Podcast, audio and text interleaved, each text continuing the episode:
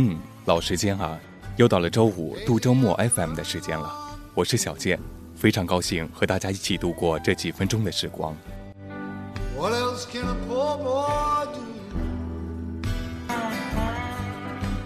最近一段时间啊，可以说是多事之秋，多灾多难啊。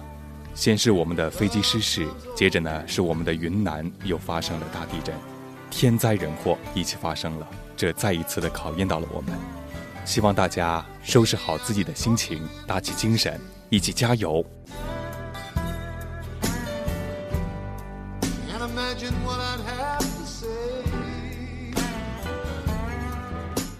灾难发生后啊，不仅损失了人命、财物等等，像这样的大灾啊，会波及到很多很多事物。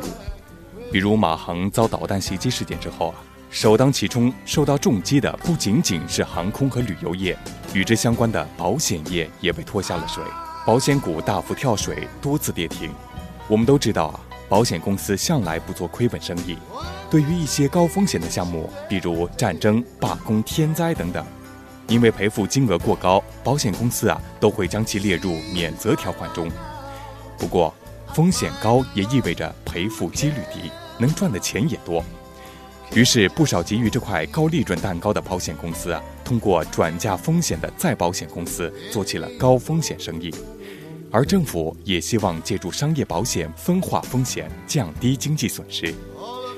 但人算不如天算，依然有保险公司因赔不起而宣布倒闭。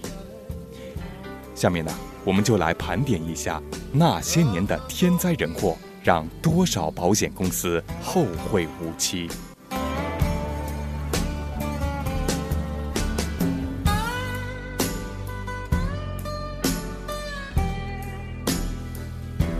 二零零九年六月一日十四时，一架载有二百二十八人的法航空客 A 三三零起飞不久后与地面失去联系，机上二百二十八人全部遇难，其中包括九名中国人。搜寻黑匣子花了两年时间。法航获得法国安盛保险公司等总计六千七百四十万欧元的理赔金，其中每一位遇难者的赔偿金额确定在十一点六万欧元。一名中国人购买了中国人寿保险某产品，获赔九百六十万元人民币，成为中国保险史上赔付最大的个人保险赔偿案。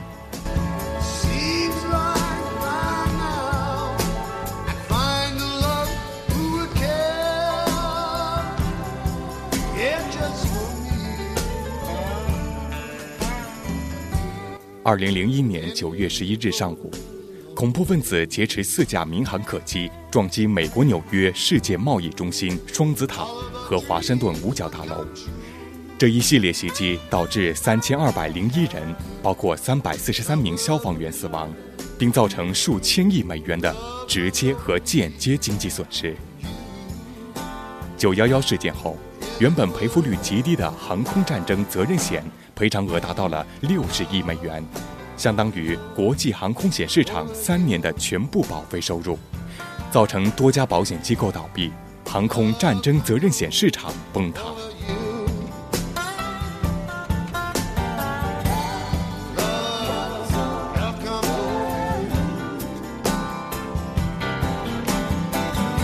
二零零四年十二月二十六日，印尼发生大海啸，波及印度洋沿岸国家，造成二十二点五万人死亡。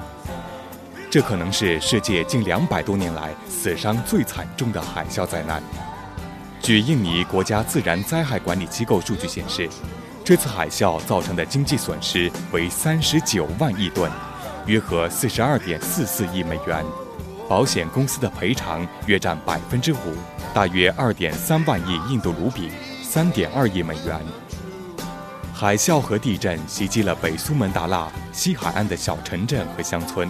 但这些受影响地区的保险渗透率低，灾难发生的七个月后，大部分的大额索赔就已经由保险公司赔付，没有任何一间保险公司被关闭。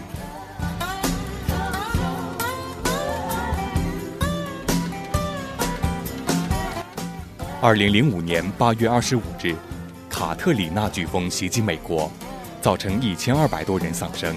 成为1928年以来对美国影响最严重的飓风。此次风灾给美国经济造成的损失为一千二百五十亿美元。全球第三大保险公司汉诺威再保险公司透露，保险公司因卡特里娜飓风而蒙受至少六百亿美元的损失，因此受到重创。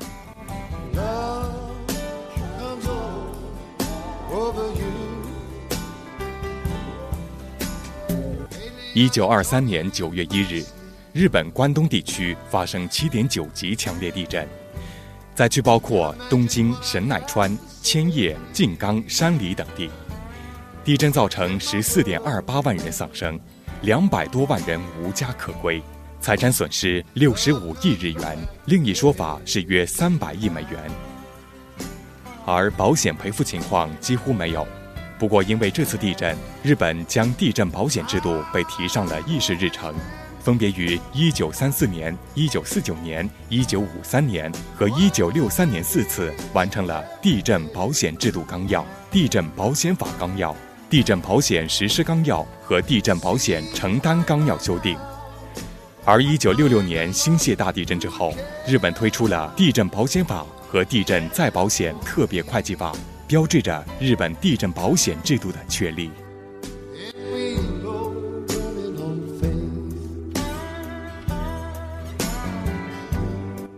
看来啊，保险公司作为一个高风险的金融机构，面对如此重大灾难的时候啊，确实也是自身难保。